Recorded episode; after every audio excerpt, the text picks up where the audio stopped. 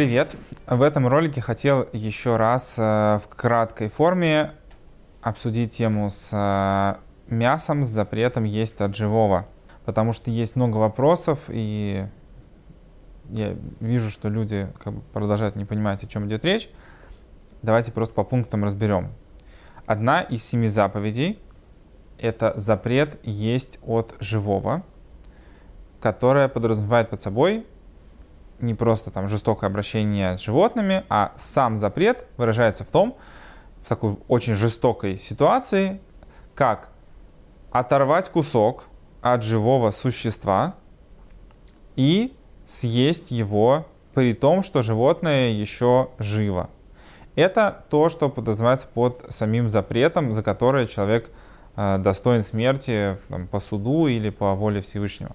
Из этого запрета следуют следующие моменты. То есть вот то, что было озвучено, это то, за что человек достоин как бы смерти. И из этого запрета следует определенная идея, что несмотря на то, что Ноаху, а этот запрет был дан именно Ноаху, то есть до этого момента это не было, не было такой заповеди. Несмотря на то, что Ноах получил э, разрешение пользоваться всеми живо, животными, для того, чтобы их там есть или еще каким-то образом использовать. Тем не менее, Всевышний устанавливает определенные границы, что человек не имеет права мучить живых существ, причинять им страдания и, и так далее. То есть, да, можно есть животных, но это не значит, что можно их там мучить и, и как-то по-другому над ними издеваться без, без веской на то причины, без необходимости. Поэтому, э, несмотря на то, что животное можно есть, если его хотят съесть, нужно, во-первых, его убить перед этим, чтобы оно перестало двигаться. То есть критерий того, что оно умерло, что оно перестало шевелиться, все не просто, что оно находится в бессознании, а то, что оно там перестало дышать, что оно не спит, не оглушенное, то животное, все, оно не живое, оно умерло.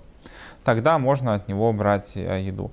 Э, животное должно быть убито максимально гуманным способом, который причиняет животному минимум страданий потому что нету как бы цели специально еще животное замучить, тем более, что это плохо влияет там, на само животное, то есть э, если ты его собираешься есть, лучше, чтобы оно спокойно рассталось с, э, с жизнью.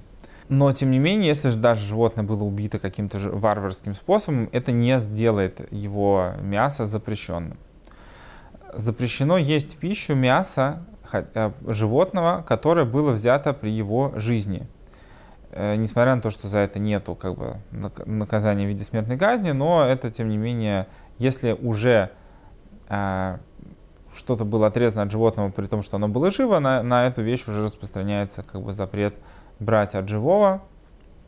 Поэтому есть это, это нельзя и не стоит. То есть если бы у нас была, э, было государство, основанное на семи законах, то суду стоило бы установить какое-то наказание за подобное поведение. В общем, ничего хорошего в этом нет. А, если смешалось э, что-то разрешенное с э, запрещенным, есть определенные законы, не хочу сейчас их подробно обсуждать, но в целом, э, если мясо, если запрещенное смешалось с разрешенным, то оно аннулируется в большинстве, при том, что там не будет видно его присутствия, видно его там вкуса и так далее. Теперь, с практической точки зрения, а, если, э, ну, во-первых, если есть возможность, то нужно а, узнать у конкретных производителей там, мясом, которых человек собирается пользоваться, э, что вообще происходит в данной стране в вопросе заготов, мясозаготовки. То есть, во-первых, какие государственные нормы, а насколько ну, там, большие предприятия, которые контролируются более тщательно государством, скорее всего, они более тщательно следуют подобным требованиям. Маленькие производители, это нужно уже разбираться непосредственно с, с, с производителем, узнать у него, в какой степени это все происходит. Просто спросить у работников этой сферы, что происходит у них на, на предприятии, а, каким образом забиваются животные.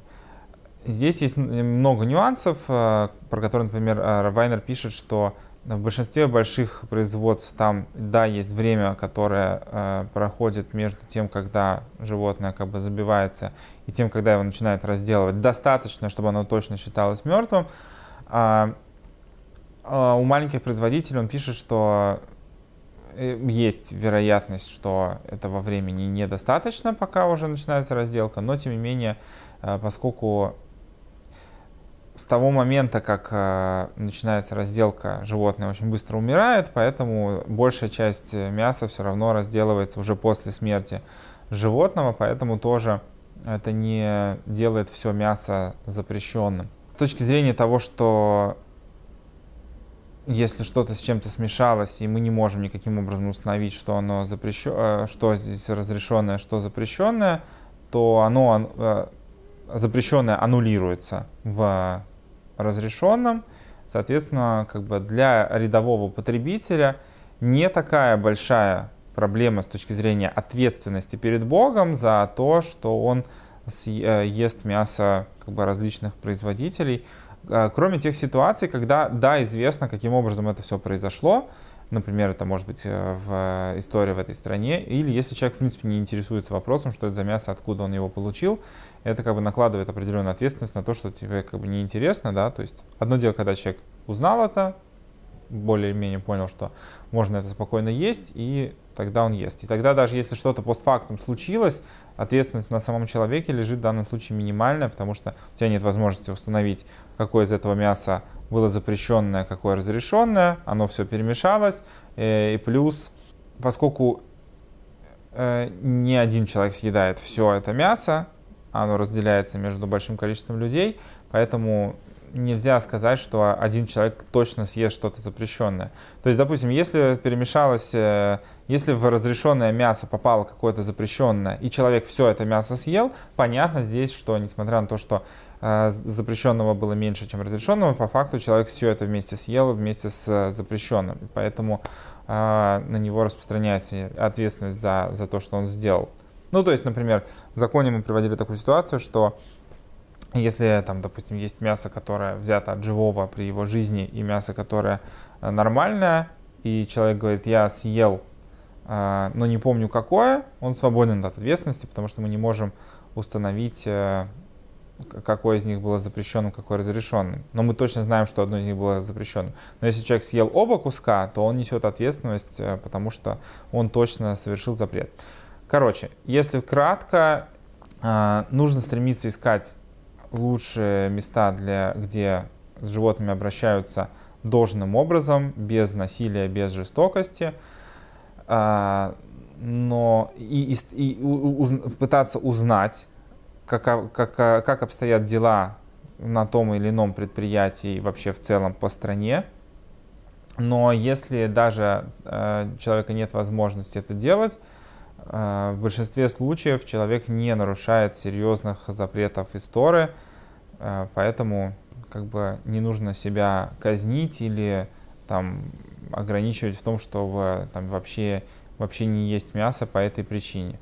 Если же обстоятельства такие, что действительно есть проблемы в этом вопросе, в данном там регионе или там, где человек может себе позволить мясо, тогда да, стоит воздержаться от э, того, чтобы использовать такое мясо. Ну, понятно, что каждый человек может еще и стремиться там, к совершенству, и брать мясо только животных, которые убиты, там были максимально там, безболезненным для них способом, там кошерное мясо и так далее, но это как бы уже на усмотрение человека, это не то, что это прям э, единственный способ вот, э, питаться нормальным как бы, мясом, не нарушая, не, не нарушая никаких запретов. Поскольку сам человек в данном случае не мучает живых существ, не специально поддерживает мучителей живых существ, поэтому как бы, здесь нет у него такого большого как бы, нарушение, даже если эти люди это делают, это их ответственность больше, чем самого человека. Вот, надеюсь, станет, станет более понятно, что можно есть, а что точно не стоит.